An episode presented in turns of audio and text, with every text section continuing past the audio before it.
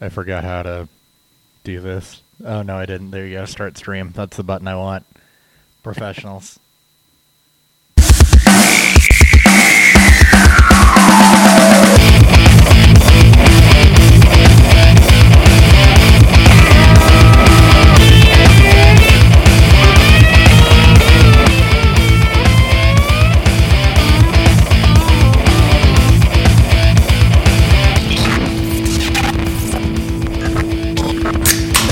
Welcome to Beerfield, where we stop making show scripts and honestly don't remember what the hell we talked about last week. I am your host at Beerfield Hop with two P's, as always, joined by at Beerfield Thury. Two E's.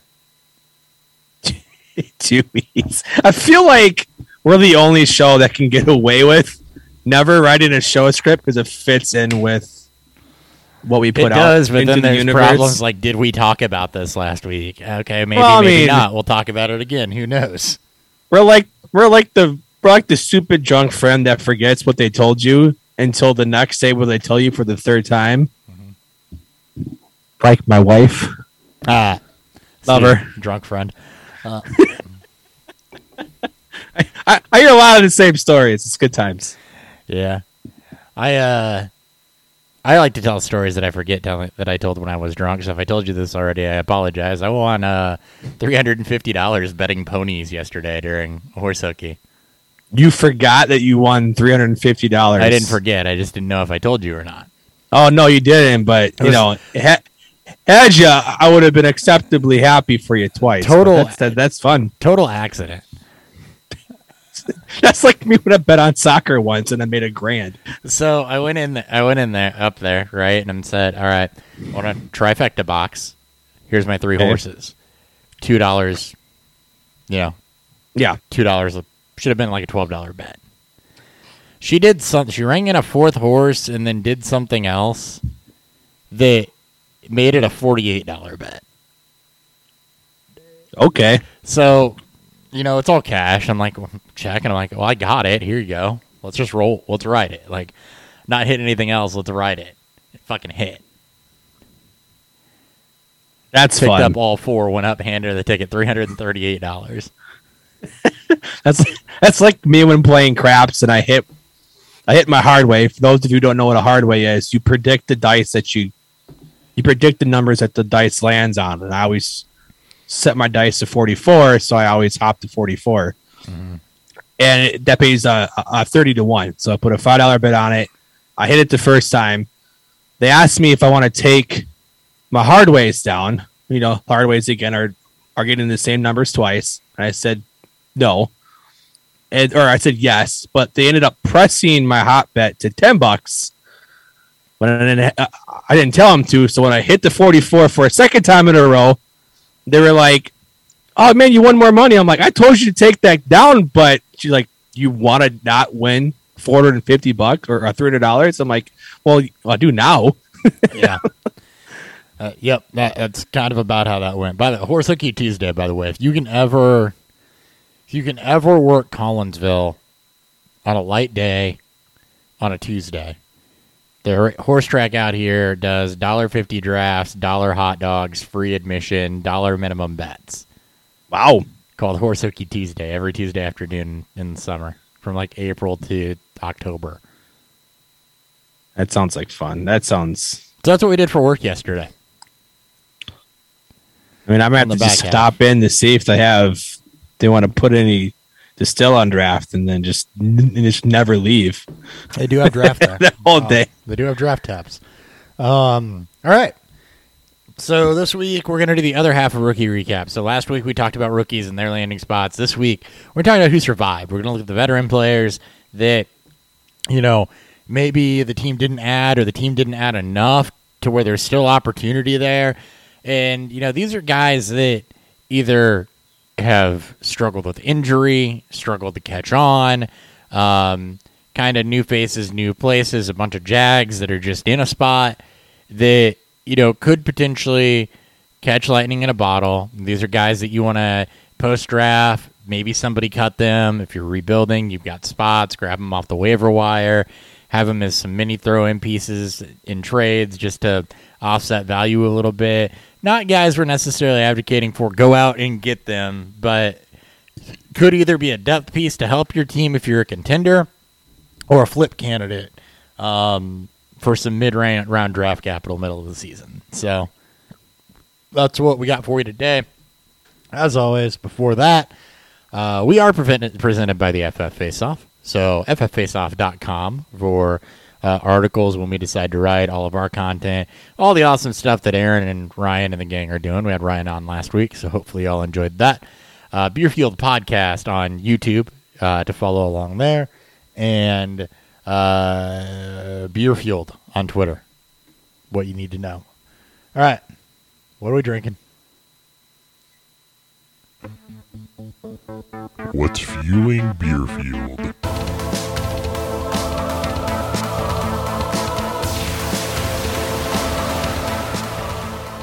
What are you drinking? And today, no surprise. Ah, just kidding. I'm drinking War Pigs Brewing. This is a collaboration of two breweries to form a new brewery. This is uh, Three Floyds and Mikkeller. Oh, Um, to do a, uh pretty uh, pretty crazy over the top. Three Floyds obviously very well known um, in the states, and then uh, I want to say Mikkeller. That might be the states. I cannot remember where Mikkeller is from, but obviously two highly respected breweries. Uh, Three Floyds, you know pretty well. They're about three and a half, four hours from us, or at least from me. So uh, today I am drinking their High Celebrant. This is a Doppelbock Lager. oh. Um, this is uh, I'll, I'll just say this is this is fucking delicious. Like Uh, double box. Oh, yeah, they're. Uh, I'll talk about the style. We've talked about the style on there, and I'll I'll give my thoughts on this. But uh, you know, old school Dan uh, beer review. It's it's pretty fucking good.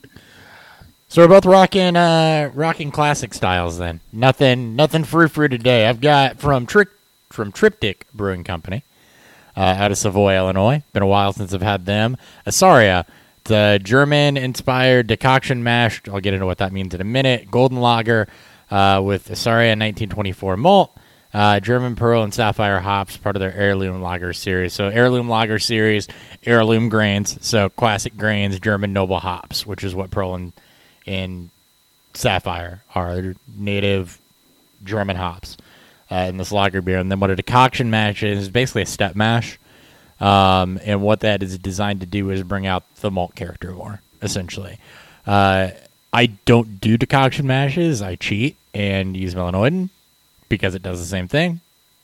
It enhances malt flavor, but decoction mash is another way that you can go about it if you have the equipment and the temp control to do it. It's a traditional way of of enhancing malt characteristics in your beer. So there you go. All right, let's get Nerd in- stuff. Nerd stuff. All right, let's get into some of the news. Uh, starting off, the thing I'm not sure if we did or didn't talk about a couple, couple trades during the draft, which I could have swore we got to.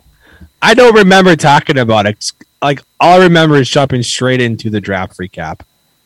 But I thought we Maybe might- we- I thought we covered it during the draft recap. Anyway, just in case you've been under a rock, AJ. We can just give quick thoughts. Then. Yep, AJ Brown and Marquise Brown both traded.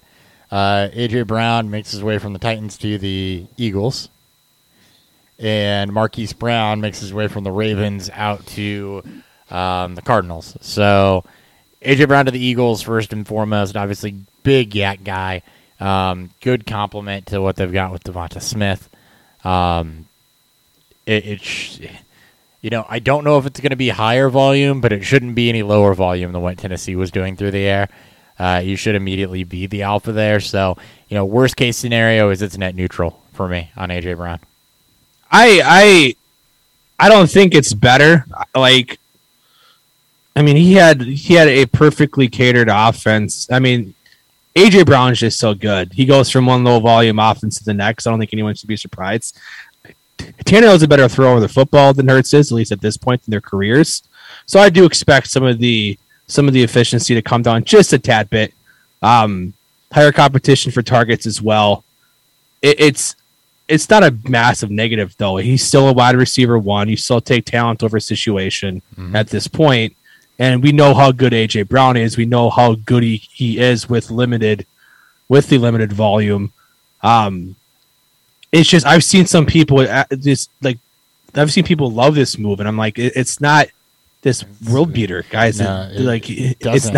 It's It's not. it's a good football move. It's a great football move, and it sets up the Eagles nicely for uh, you know for years to come if Hurts doesn't work out. Yeah, it's not a huge swing, and for Devonta Smith, what that does is it kind of caps it. So I mean, you really Yeah. for AJ Brown, you're talking, yeah, maybe net neutral, maybe a slight downtick in efficiency. For Devonta Smith, you're talking capped upside now. So, but definitely a better football move than it is a fantasy move. The flip side of this, though, Marquise Brown going to the Cardinals is something that I actually like a whole hell of a lot.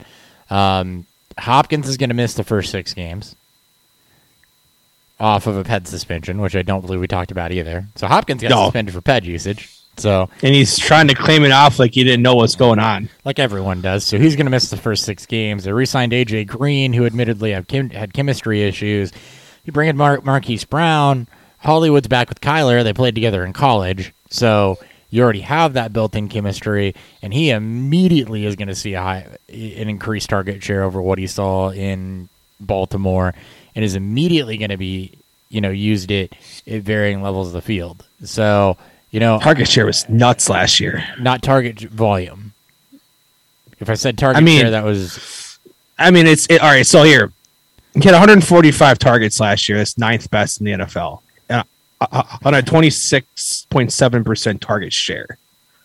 Higher quality of target because he was fucking good with Lamar the first before Lamar got hurt. they started. They I mean- stopped using him just as a deep threat specialist too. They were better in the first part of the year. Yes, Well, I mean, like, I mean, like he got like once. I think it was it was once Huntley also got hurt, and he had that one game with their third strainer, and he had like his A dot was like two.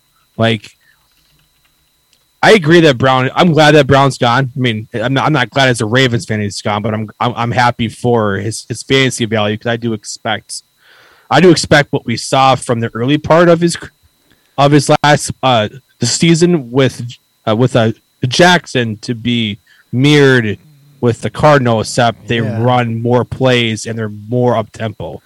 you are right. He did have quite a high target volume. I want to look at something else here though, because I think you're also right. I think you're also right in the fact that he can lose some targets and gain some efficiency and still end up about where he was. I mean, he gets eh, Christian Kirk targets plus because of the Hopkins suspension. So even if How you, much of that? It's, it's hard for me to know how much Hopkins is gone. Is going to. I mean, they play completely different roles.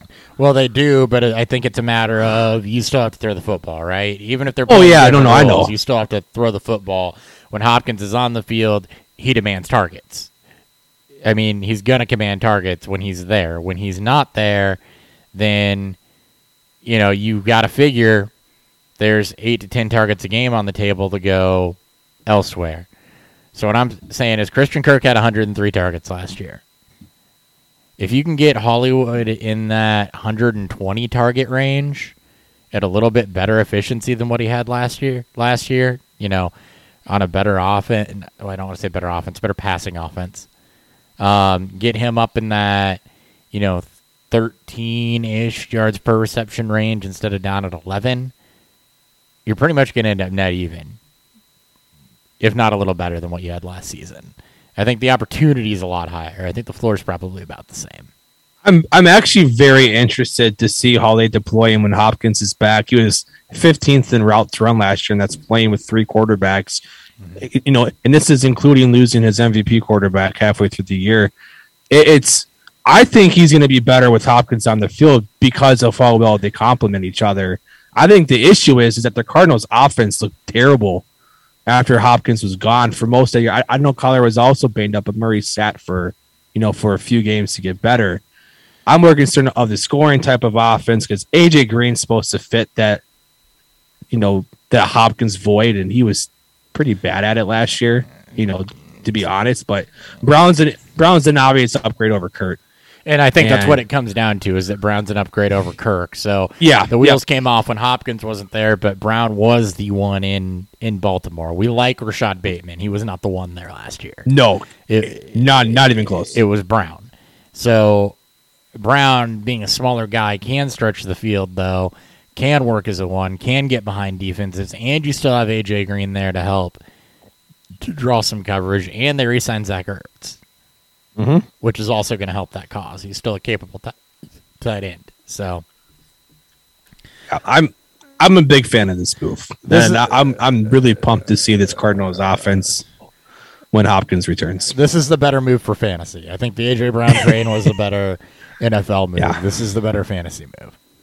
I agree. All right, cool. Keeping it moving on to other things. Uh, just because I have to, the Bears signed quarterback Nathan Peterman to a one-year deal. I am stoked about that. Moving on. Uh, Nelson Agholor doesn't know who the Patriots' offensive coordinator is going to be, so they're off to a good start. Oh my god, just I'm I'm here for I'm here for a Patriots uh, tank. I don't want to see them back in the playoffs. I'm good. Josh Lambo suing Jacksonville for creating a hostile work environment. This is the kicker that got kicked. Good because fuck Urban Meyer. Fuck Urban Meyer. Agreed. Uh, Ravens withdrew the exclusive rights tender on running back Ty'Son Williams, making him a free agent. Remember him from last season when he got? I don't even think Balt.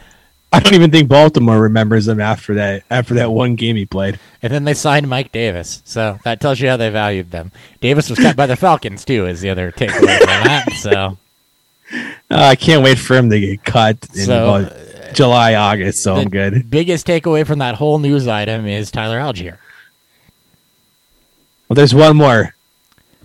Sony Michel going to Miami. We'll talk about that in a minute. Yeah. Okay, okay, all right. I've got. I've, well, no. We'll. I was gonna say I was gonna throw Michel out there, but we'll actually break it down here in a minute because the Dol- spoiler alert: Dolphins running backs are the first list of people I have in the survivor list. Um, Tom Brady inked a deal to be Fox's lead analyst when he retires from the NFL, whenever that may be. Uh, highest paid analyst in sports. That 365 mil yeah. for 10 years, right? This Yeah. fucking Jesus Christ. Is this He better be fucking like he's like I'm he does he does great for social media. He better be a fucking good out. Like he better be fucking good better- that's insane, dude. I'm expecting Pat McAfee meets Tony Romo, and I will accept nothing less for that amount of money. I, I, I, I, I hate how much I enjoy Tom Brady, but I'm gonna love him if he fucking kill. I want him and Romo together, even though they can't be. But Yeah. God, that'd be so much fun. Um, and the biggest news of the week: Deebo Samuel refollowed the 49ers on Instagram. Oh God, now we all can rejoice. We can all just relax. Fuck, I can't. Oh, so glad that's over. I'm sure there's more, but that's all the further I can get before the show started. Let's talk some Survivor, shall we? Let's do it. Hold on, I'm gonna hit the tribute drop again, just because. Draft recap.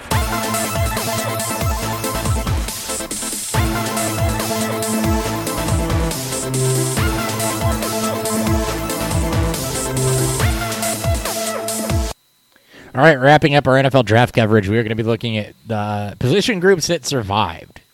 Um, so what I did is I went through every team's depth chart, uh, and basically what we're looking at here is uh, areas where there's a lot of opportunity. Basically, they didn't add anybody. Uh, there were were teams where we suspected that they could have added maybe a clear starter, maybe some additional depth, and it didn't necessarily happen. Uh, maybe they traded their lead receiver o- away. So uh, without further ado, as I teased, the first group on this list, Dolphins running backs. So the Dolphins were a team I think we had all targeted as potentially drafting a back if McDaniel wanted somebody in there of his own accord, but we also kind of know from the 49ers that the Dolphins are going to use a multi-headed attack. They didn't draft anybody. They signed Sony Michel, and then they're going to roll with, listen to this list of people. Chase Edmonds, Sony Michel, Raheem Mostert, Myles Gaskin, Salvon Ahmed. Oh man, just I can't wait to I can't wait to try to figure out who the top back's going to be. Even though we all know it's going to be Chase Edmonds and he's going to be a value now. I think Edmonds and Michel are the two that you wanna you wanna target. I expect more than one back to come out of this with value for them, just because that's how these backfields go. Um, I think it's Edmonds and Michel. Mostert's too injury prone. Gaskin fell off the face of the earth. I think Gaskin's going to be the guy that gets like a random start in week 12 and you're spot plugging him in. Um, but I think Edmonds and Michel are what you want what you want here. And I don't see them adding anybody else either to that backfield. I mean, that's a good enough running back room from the people that are in there for what this offense is going to be and expected to be. I fully expect because it's five running backs. Right? I fully expect Somebody's going to get cut. someone's going to get cut. Probably be Ahmed, Ahmed, maybe Gaskin. Um, you know, with Mostert knowing the uh, 49ers running scheme, with Evans being handpicked and Michel being a late ad. I mean, I wouldn't be shocked if Michel is is cut either, just because we've seen that a lot. That we get hyped about these veteran guys that that move on through teams after the draft and they just But You know, Michel never was happens. good in his own scheme with the Rams at the end of last year. So Yeah, I, I, I'm not saying I think he will. I'm just saying I wouldn't be surprised if he is. yeah. So right now it's Michel and Edmonds. I think are the two that I would like to to go after. When I say go after, I'm not saying run out and trade specifically for these guys. Again, these are guys that you know. In the case of Edmonds or Michel, you, or especially Michel, you might be able to nab on the cheap as a throw into a deal if you needed somebody else to balance it, et cetera, et cetera. I do think Michel is probably worth that at this stage in the off season. Yeah, that's yeah. especially as no you issue your with that. Patriots wide receivers. Um, so the Patriots got through only adding Tyquan Thornton. Tyquan Thornton was my lowest rated wide receiver, other than David Bell, uh, out of any one's film that I watched. It's a Patriots pick that isn't gonna jump to anything. So I mean, they're looking to roll again with Meyers, Bourne, Agholor, and then the addition of DeVante Parker. So to me, this is good news for Meyers as a floor play. I think Parker's a lot of what does he have left, but you know, if I'm picking two from this group, it's probably going to be Meyers and Parker. Particularly Meyers being the guy that I want to have rostered, but they didn't go out and get anybody that really shakes this up. So it's lower volume. It's not sexy, but if they had value last year, congratulations. They they had value pre-draft. They survived it because Tyquan Thornton does not register as anything other than a guy for me. That's I mean he, he he's still a second round pick. He's going to be on the roster. He's going to have a chance to maybe potentially crack the starting lineup. I'm sorry, Kendrick Bourne doesn't scare shouldn't scare anybody. DeVante Parker, I'm not. I can't remember what they gave up for him. Nelson Agholor doesn't even know who the offensive coordinator is. I don't think anybody does. I don't think that's So- a Nelson Agholor indictment. I think that's a Patriots indictment. With all that being said, I only want one guy, and that's Jakobi Meyers, and that's it. Because I don't know why anyone wants to attack back, wants any part of this receiving core. Remind me again what what round N'Keal Harry went in? he was pick thirty-two, round one. Okay. I rest my case about not caring about Tyquan Thornton. I'm just hey, It's N'Keal Patriots. started. Uh, hey, I'm not saying he's going to be productive, but he's going to probably eventually start. That's all I'm at. I'm just And all I'm saying. How long did N'Keal Harry start? Right, because Dude, he- I I think like three or four years before. Belichick don't care. he doesn't give. a I don't know why I got fuck Tyquan Thornton. Wow, I don't care anymore. Uh, N'Keal I'm Harry over this. played seven games his rookie season. He started five of them. N'Keal Harry has started 18 games over the course of his three-year career. Hey, all all Taekwondo Thornton has to do is now it's it's actually want to actually you know be good at football. N'Keal Harry has 500 receiving yards for his career. I don't care when Tyquan Thornton was picked. Not New England. I don't even know why we, spoke way too many words about him. Yeah. Giants running backs. So uh, this is here mostly because not Wan'Dale because, Robinson's the RB two.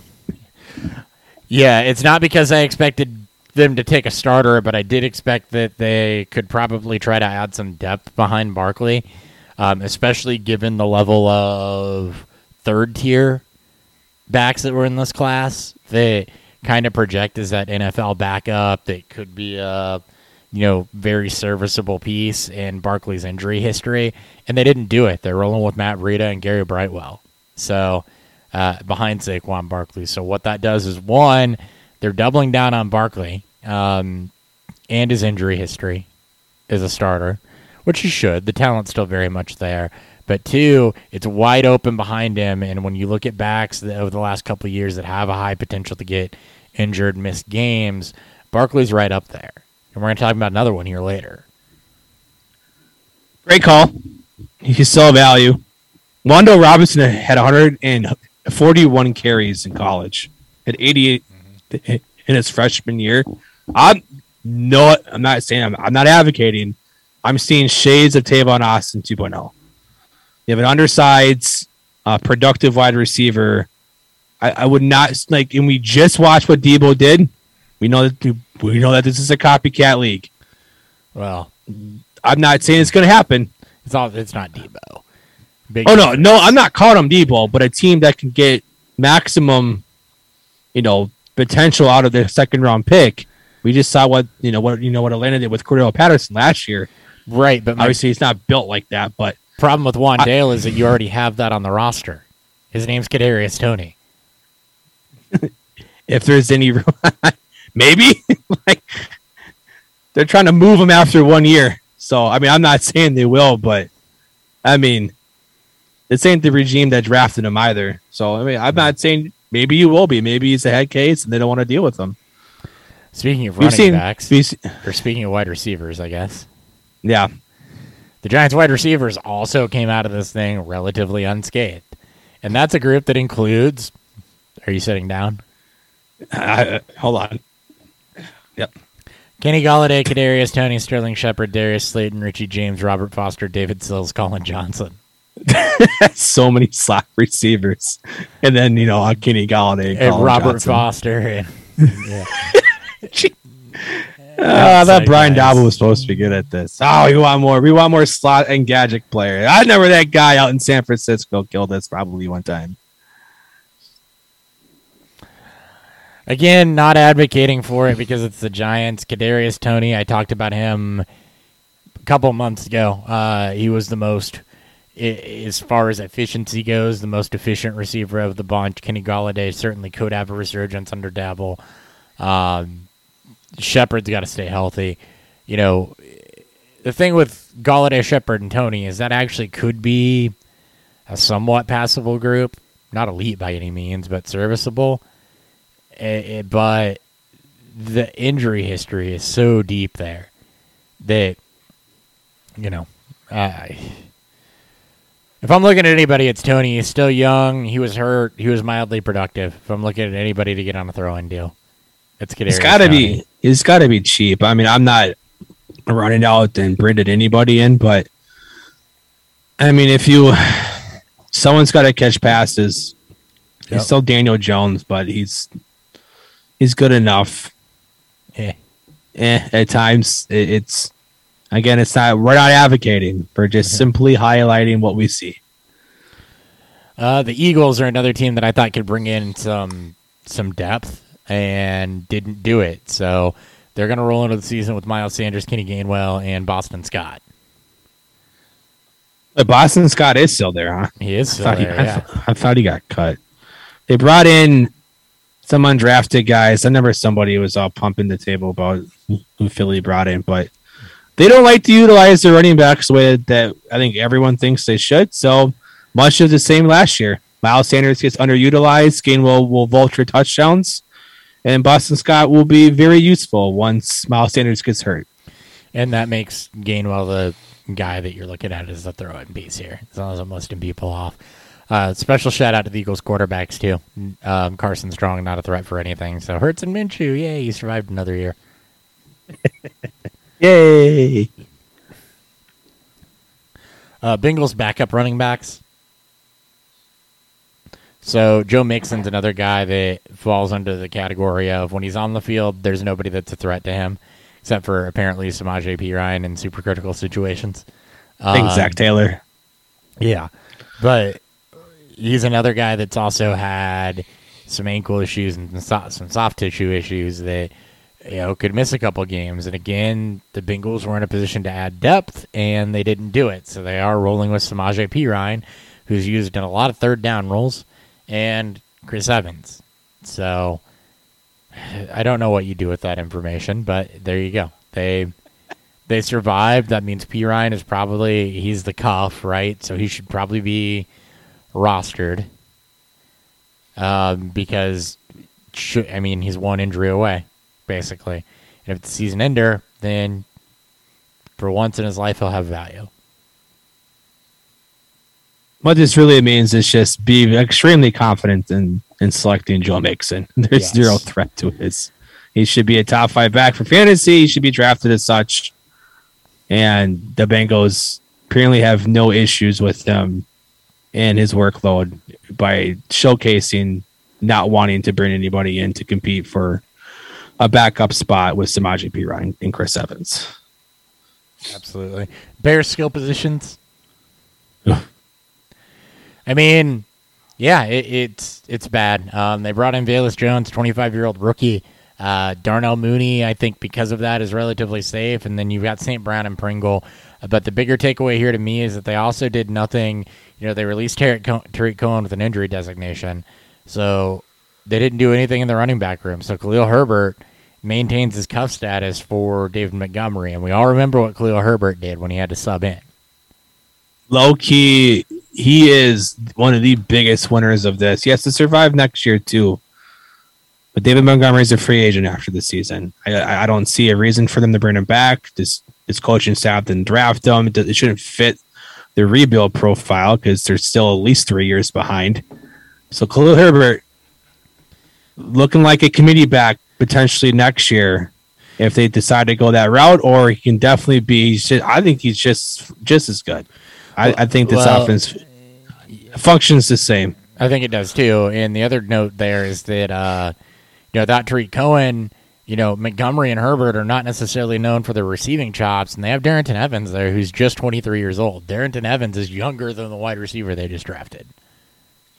Montgomery at least was a uh, you know he was a productive all-purpose back with Iowa State. So if they decide to be anti Josh Jacobs with them, again he's going to be he's also a value. It's oddly enough last year we at the table to trade these guys. They've reached a point where we're comfortable with what their value is. Speaking of you know Josh Jacobs and David Montgomery.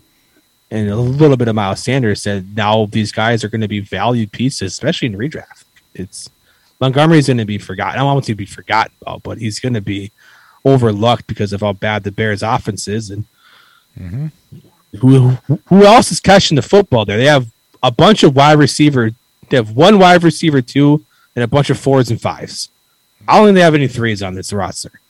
It's a bunch of fours and fives outside of, you know, Mooney, Mooney. who's alone too. Yep.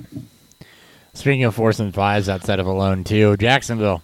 Um, their wide receiver room did not do anything to get better. They did not do anything to add any weapons for Trevor Lawrence. So you are going to roll in with Marvin Jones, Zay Jones, and Christian Kirk.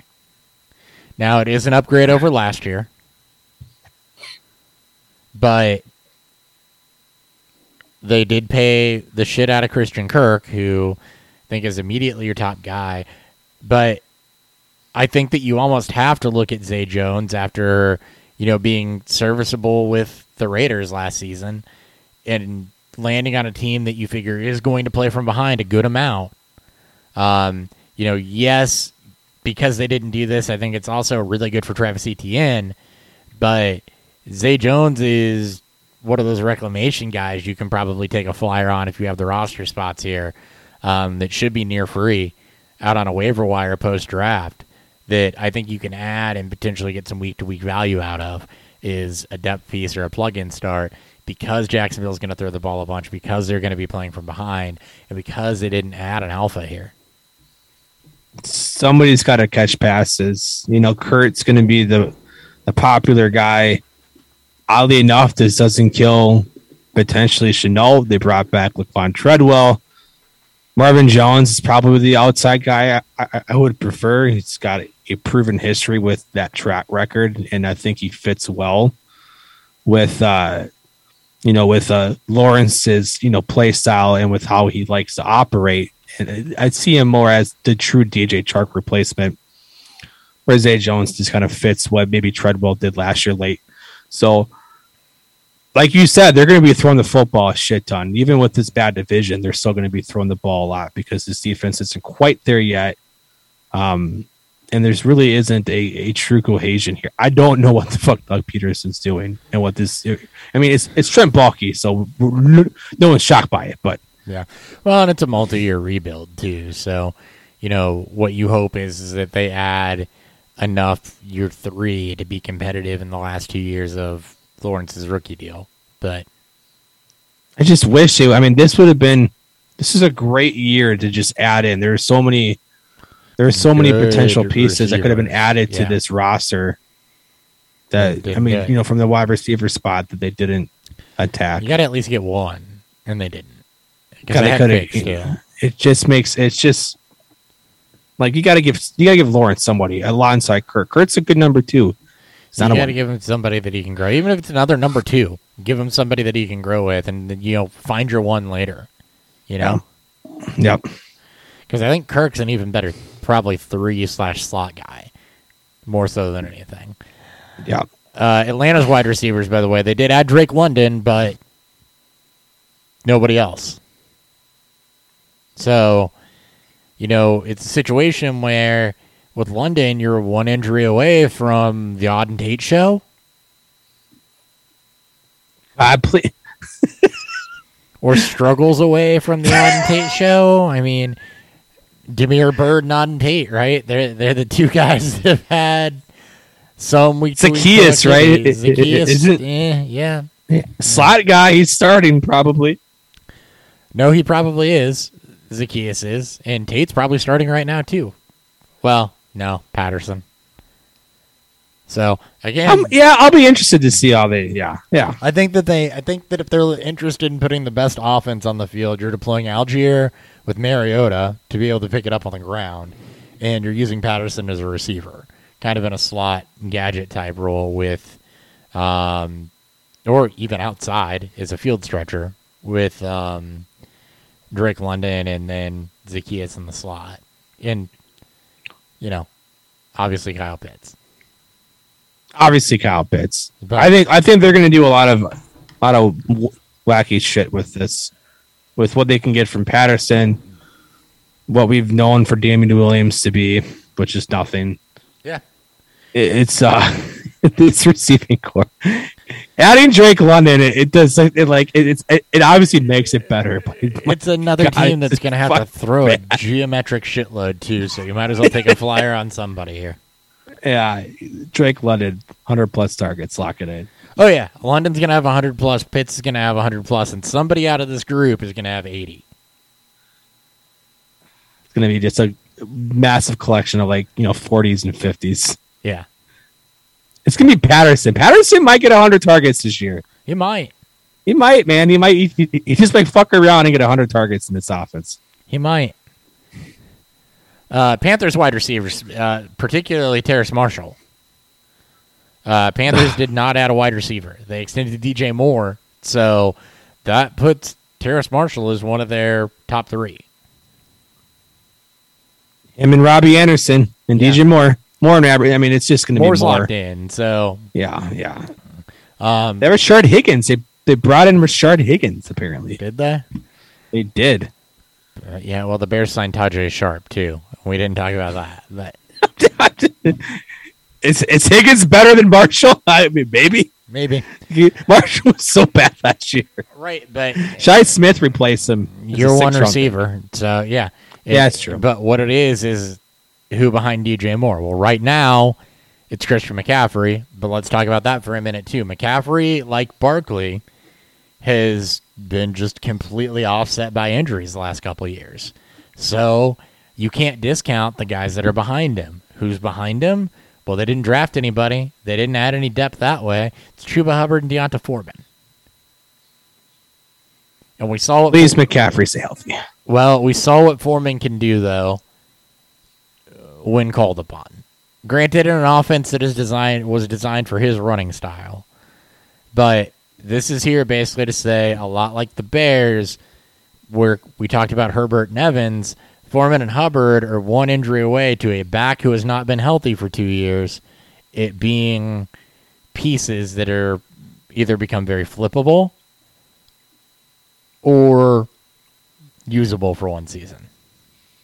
Nope, I one thousand percent agree. I, that's why I hope to God McCaffrey stay healthy because I, I like have fun dissecting this backfield It'd be Foreman. if, if that happens. It'd be Foreman. I would think so too. I'm betting on Foreman too, but Hubbard was he was productive last year when he when he was called upon.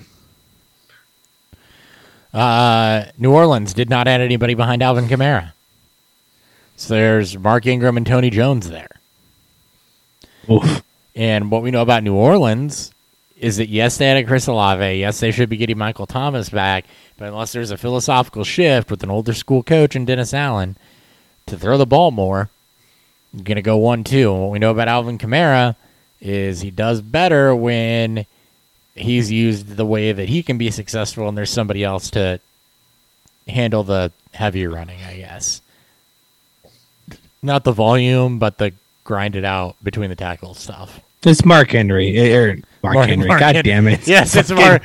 Sexual chocolate. They're putting Mark Henry behind the line. I do that so much. go." Oh, I, I hope so. Mark Ingram's obvious. I mean, it's a great. It's great for them. This offense is gonna. Mark Henry's like 55. he is fifty five. He might still be better than than what they got there. No, Mark Ingram, they're going to try with it. But if Ingram struggles, he's in his 30s. Tony Jones is going to have a shot here as well. Uh, and the difference is that Tony Jones is probably on the waiver wire. You got Kamara, who's not the biggest back in the world, who's took he's taken a lot of touches. You know, at some point, a back his size, don't worry, Sean Payton to get you know creative with the play calling. You get creative with how he gets the ball in his hand. You, you get a bad offense. I like they're uh, they're going to still throw him the football. So for as long as Kamara's healthy, he'll be fine. But it's Yeah, going to be a lot of gross games. there will be somebody else there. There has to be. Mm-hmm. I agree. Um, let me look up Tony Jones here real quick, actually. Tony Jones. So 2020, 5'11, 224. Got the size. Got the size for it. Uh, average 2.6 yards per attempt last season. 16th percentile spark score. All right. 98.4. Tony Jones. He don't give a fuck. He's just ball. a big fucking body. Uh, Chiefs running backs. Again, another situation where, given the struggles of Edwards-Helaire, you think, okay, maybe they can add somebody in that that mid tier. And nope, they added Ronald Jones in free agency. They still got Derrick Gore and Clyde Edwards-Helaire. So, really, Edwards-Helaire survives, and you're just looking for a sell window. What what about Isaiah Pacheco, Hopper? Who? What about Isaiah Isaiah Pacheco? Dar- a six round pick. Darwin Thompson? I can't believe Clyde's going to be a value this year. He will be a value this year, and you know all over it. It's the same thing that happened with Smith and Mc, or uh, Swift and Montgomery after I think well in their second years last year. I mean, Swift, yeah. I mean, Swift was a third round pick last year. I think Montgomery was like a fourth. Maybe. They're third and fourth, and it was the same thing. Their former, you know, we expect them to be bell cows. They struggled, and then they hit third, fourth round and are disrespected. And Edwards-Helaire is going to be in that same middle rounds of your draft.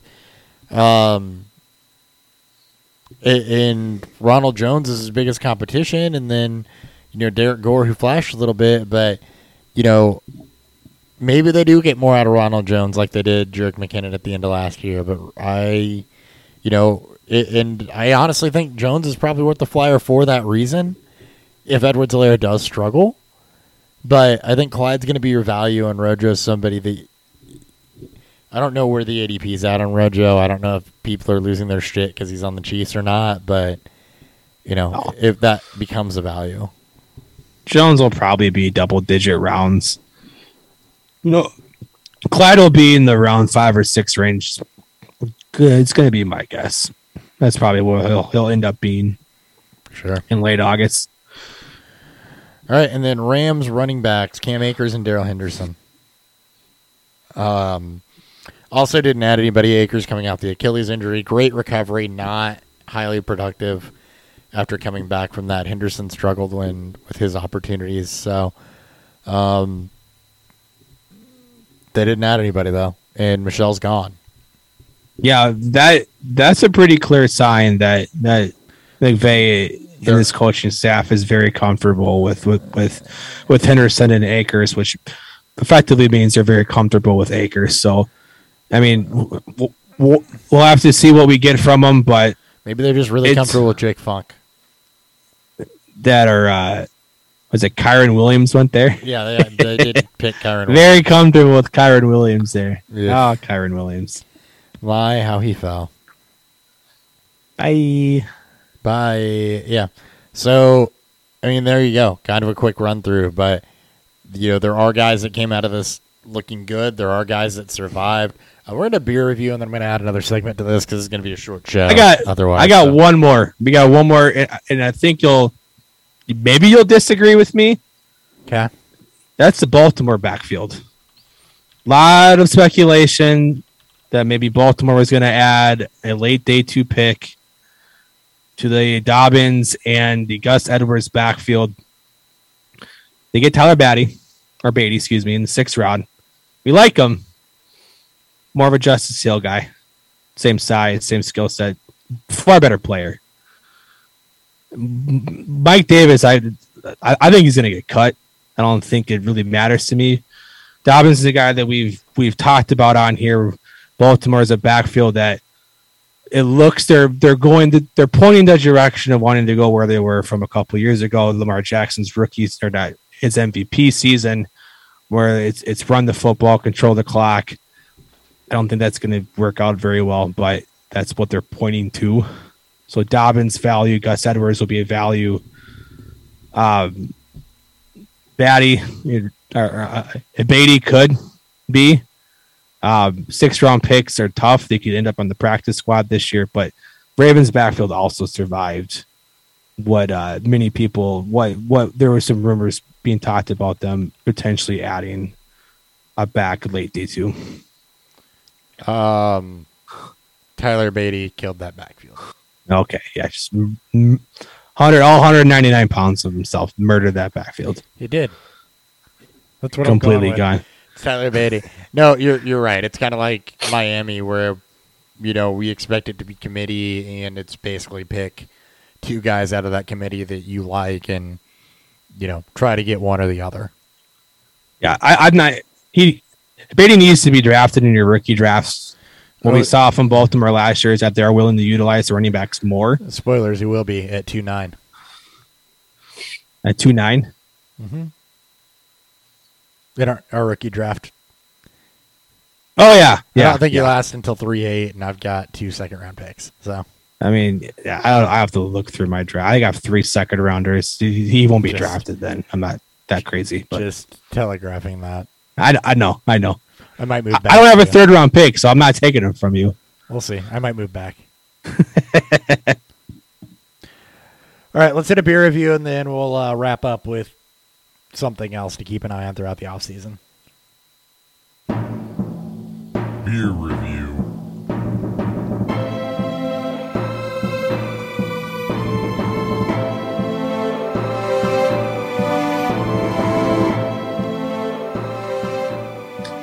Right, did. A Uh, beer's so good that I have to pour another one. So again, this is War Pigs Brewing. This is the Three Floyds Mikkeller collaboration brewery. This is their um, high high celebrant. This is their Doppelbock lager. Obviously, very very dark amber malt color to it. A lot of toasted notes, hints of toffee without the sweeter body to it. Uh, you know, hints of caramel with that. Obviously, those are all very popular notes that you're going to be pulling from the malts that are being used.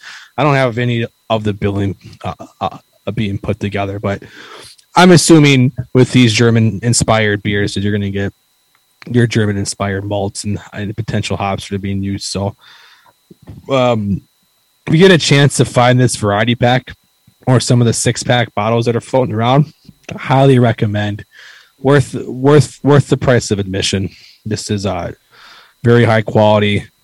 Um obviously you have to I like even if you don't know about the style or you may, you may not be particular with the style, I, I would highly recommend A getting into it and, and picking this up to be one of your uh one of your guinea pig beers to get there.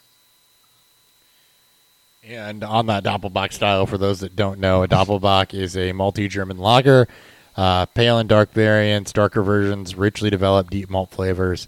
Um, so very strong maltiness. Malt is the is 100% the star of that show. There can be some hot bitterness, but malt is the star of the show with the Doppelbock. Um, and they tend to sit between 7 and 10% ABV. Yeah, the the uh, v- know, very much of a multi sweet finish. You do get reminiscence of a of a hot back bite to it, but it's very subtle.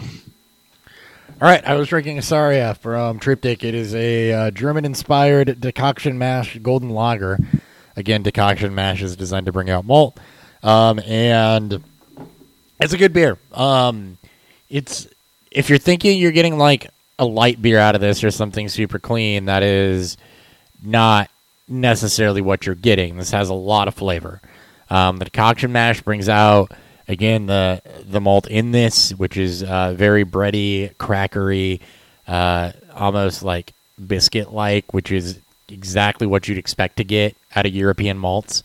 Um, there are zero notes of caramel to this. It is all just toasty, bready, flavorful, uh, medium bodied goodness. And then, you know, from the hops, there's a, a subtle, there's a, a, a very nice, subtle bitterness to this, but it's also earthy, um, which is, again, just kind of classic and noble hops and some floral notes to it. So, you know, going for a lager, if you're expecting, lagers are not boring. Lagers do not have to be bland, neither do Pilsners. They can be very flavorful and very good beers that accentuate hops almost better than IPAs, especially classic hops, and bring out some of the lighter style malts. And this is exactly what this lager does. So, um, you know, know what you're looking, know what you're getting, right? You're not getting a American light lager with this. You're not getting your your you know twice brewed hams or anything like that. You're getting a very flavorful classic European lager that showcases malt and hops, and Triptych did very good at, at, at this. You know, normally, still gonna ramble a little bit. Uh, normally, you know, Triptych's a hazy IPA brewer, right? That's that's kind of what they're known for. They do a lot of hazy IPAs, and we say a lot on this show that if you want to know the mark of how good a brewery is, get away from the IPAs, get away from the adjuncted shit, and go try a classic style. Yeah, Triptych proves every now and again that they can just do a good classic beer. It's good. It's very good. All right, I want to wrap up the show by looking at the free agents that are left and could really throw a wrench into some of what we just talked about. So, who is available on the market?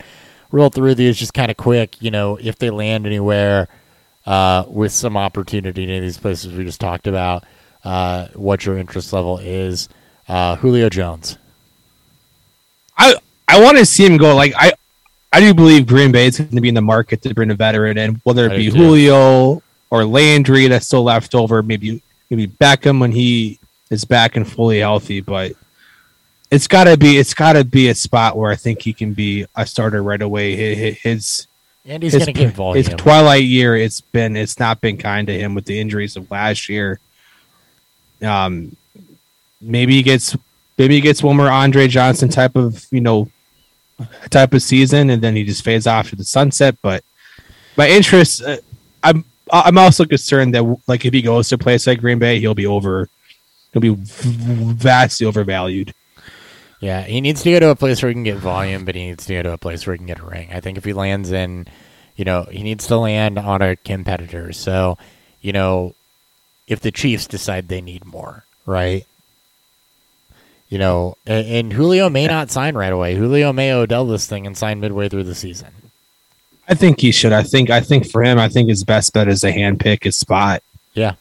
And uh, I expect the same thing from Odell too. I mean, him more because of the injury, but I expect him to do the same. Yeah, I mean, somebody catches an injury and needs needs help. Um, you know, somebody doesn't recover quite quite as well as you'd expect. There's a multitude of, of reasons that you get a, a late Julio Jones signing. Uh, so that'll be interesting to pay attention to. You mentioned Jarvis Landry; he is absolutely still available. Um, Cleveland came out today and not expected to re-sign him. So uh, Landry at 29 years old will be able to sign wherever. And I actually I like him in Green Bay more than I like Jones because you can slide him into the slot above Cobb, and I think you know Watkins and then Watson after he gets hurt, and Allen Lazard with Jarvis Landry in the middle gives them the you know kind of their best three wide receiver set. I one thousand percent agree. I think I, I think Jarvis's best spot is a team like Green Bay that is not only because of what he brings to the field, but it, it's the locker room. It, it's the countless times you hear about how much he's a, a locker room leader. I don't know how productive he's going to be. He may land with the team where where he's he's effectively there to run his handful of routes per game and be that locker room guy who's probably also going to be chasing a ring and and, and may it, I, I think for him his market's a lot smaller than a guy like Julio because I think with Landry it's it's just you you you, you get his role and that's it. Mm-hmm. But you might see he might take the first deal. I wouldn't be surprised if he goes to a team like Detroit. Detroit's got an entirely young, small or small, sorry, young, in need of some, you know, some veteran guideship to them, where I think he could be, you know, he could fit very nicely, you know, into that spot. I know that you know with St. Brown there, it may not happen, but spots like that, the Bears, the Bears may call him up. Same he may with- get desperate and just you know If he's looking pick for his first team. teams that are fringe wildcard teams, the 49ers would be an option. Yeah, Part of the way yeah, through. yeah, yeah, They, they, they would absolutely be an option. Tennessee, if Derrick Henry comes back like they expect him to, could also be an option there. Um, yeah, yep. That's Well- a good call too. uh, Will Fuller, who the often injured Will Fuller. Um, I'm probably less interested in him wherever he lands, uh, just because of the injury history than I am a guy like Jones or Landry, who I think we both expect Jones or Landry have something left and can offer something. Fuller, I think, lands someplace on a depth prove it deal, and he doesn't have the luxury of just being able to choose like I want to go to a contender. He may have to end up in a place, uh, you know, like you know, like a Jacksonville, like a Seattle, like um, a New Orleans, even on a cheap deal to have to try to make something out of something and rebuild his value. It's not good when when the NFL knows that you need pets to mm-hmm. be able to play more than a few games. I, Fuller may sign one year prove it deal, random team. He may retire. He may not get picked up. He's someone that I have no clue when he'll pick. He may try to wait it out. I, his his is tough. He's probably a, a guy that's waiting for injuries to come more so than anything. Landry and Julio has made the money. They can kind of almost pick and choose. So I, I just I, I still think Landry has not as much of that uh as much of that option as as Jones does, but Fuller is waiting for a team. Just one. Just The Eagles might be that a team. body. Yeah, Eagles could be Yeah. that team. Uh, Giants could be that team. Yeah. It's No one like him on that team right now with a bunch of big big betas and slot receivers. well. Uh, T.Y. Hilton, and I think he's either back to the Colts or he's retiring. I don't see him I- playing anywhere else. Without, yeah, I think he's. I think he. I think. I think with. Pierce being drafted there, I think he's done out of there. Uh, Cole Beasley, I'm pretty sure is done. Emmanuel Sanders is, you know, if he signs anywhere, will be just a body. Allen Hurns, same thing. Albert Wilson, same thing. Uh, DeSean- Allen Hurns. Allen Hurns is a free agent. Yeah, I'm Jesus. he'd been with Miami. It's like six years ago. six years ago. Name. Right. Love it. DeSean Jackson, Good Jackson, for him. Danny Amendola, they're both probably done. Uh, Yeah. Odell Beckham is the other top tier guy out here. Uh, we've seen a lot about him to Green Bay, a lot about him potentially going back to Los Angeles. Um, he's another guy, you know, he's younger than Julio. He's the same age as Landry, and I think is going to co- be able to command a little bit more of where he wants to go, where is he comfortable. But for Odell, the big thing is that Odell has fun playing football. Um, a reunion with the Giants is not out of the question, uh, given the entire regime turnover. I'd be surprised if he's not in Green Bay or Los Angeles, though, because he wants to win, and Odell's going to get to choose to go someplace where Odell thinks that Odell is going to thrive. I think he goes back to the Rams. I, I think they find the way to bring the money back. I think he'll sign a deal that makes sense for both teams. Green Bay feels like the best and probably the right choice in terms of opportunity. I think Odell in this case just wants to create a legacy. And for him being the top receiver for two to four years and him doing what he did with the Giants, he got his money in Cleveland and towards the end of his career with uh not his time with the Giants on his career. I think the Ram I think he stays with the Ram. I think the Rams made a very massive impression on him even before the Super Bowl ring. I think so too. But it, it's I think for him that's his home, and I think Green Bay is going to make their offer. Uh, but I think he sticks in with the Rams. I do. I think Green Bay ends up with a, with a Landry. Um, all right, the rest of these guys, just I'll read through them, then we can talk about anybody you want to talk about, whether it's oh my god they're still in the league or. Um, so Marquise Goodwin, Adam Humphries, Mohamed Sanu, Dede Westbrook, Tavon Austin, who's somehow just 32 years old, uh, Chester Rogers, Chris Moore, Chad Beebe, Christian Blake, Marcus Kemp, uh, John Ursua, Diontae Spencer, Cameron Batson, Jauan Jennings, Courtney Davis, TJ Montgomery, Landon Lenore, uh, and Jesper Horsted. Great. All right. That's it for wide receiver. Nobody else in that group to talk about, huh? None. Do you really want to talk about a Chad Beebe or Dede Westbrook? Dede Westbrook? No. Like no. right. No. Let's go on to running backs then. Uh, Tarik Cohen is, first off. Uh, if you get the chance, go read Tarik Cohen's letter to him former self because it's a sad situation. And He's a guy that I think that there's no way you can't root for him after reading that. I'm a Bears fan. I'm going to root for him anyway, but there's no way you can't root for Cohen. The Bears released him uh, this offseason. It's taken him two years to come back from uh, a torn ACL, MCL, and fractured something or another. Um, but he, according to him, is healthy, can cut. The shiftiness is back. He's a guy that's just going to be looking for an opportunity, any opportunity. I'd like to see him in KC, um, where there is opportunity, kind of filling the role that they had McKinnon in for the playoff run last season. Uh, but really, anywhere, I think he might be the biggest uh, name with the most recent success and still just 26 years old that's out there on the market. Yeah, I think for him, it's not about. It's not going to be about trying to get a ring. It's it's going to be about that that one year deal where he has a role. He knows what his role is going to be, but he wants to find a place that's going to be able to, you know, to bring that out for him.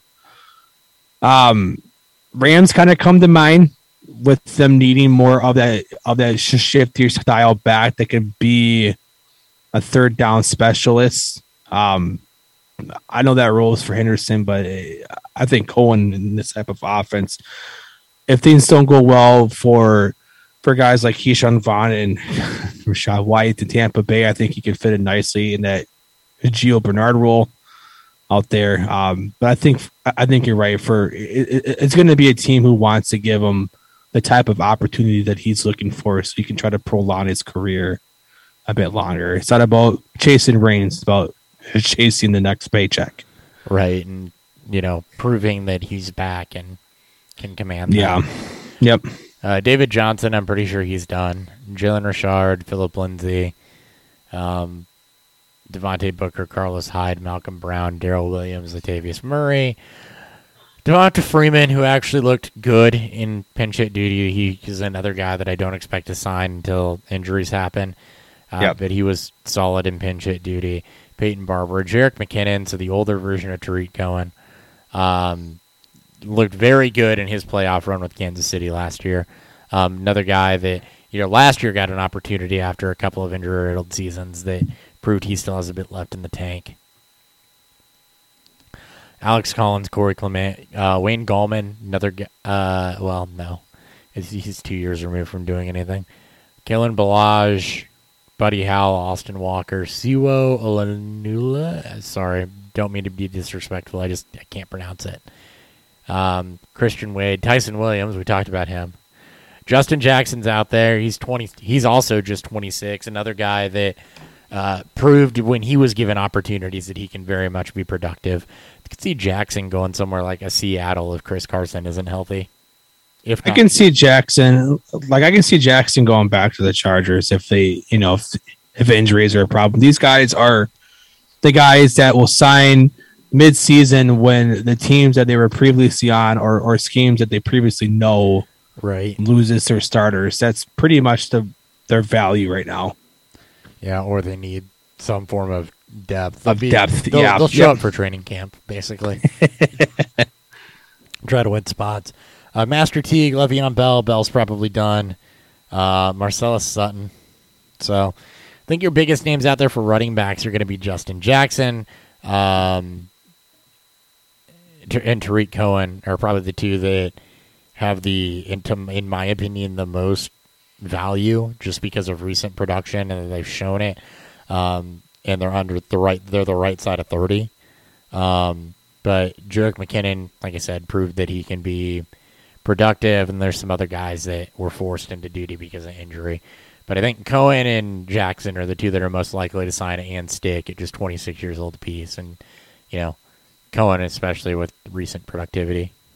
Yeah, Devonta Freeman's another guy. Just what he was able to curve out in Baltimore. Yeah. Again, again, guys that are they're not going to be guys that we expect to be even stick through uh, training camp. But these are the running backs that'll be probably picked up mid-season when the starter goes down.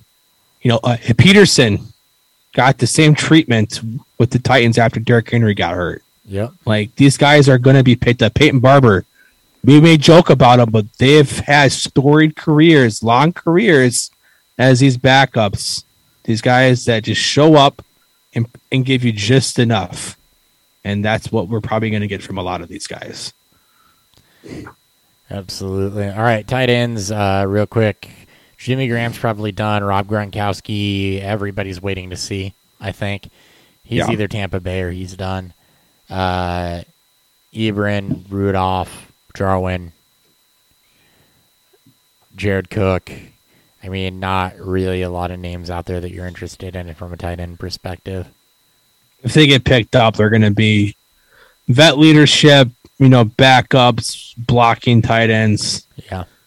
like I agree with you. Gronk's the one that we're waiting to see what he does with Tampa Bay. He's not going anywhere else. If he's not playing with his boy Brady, he's not.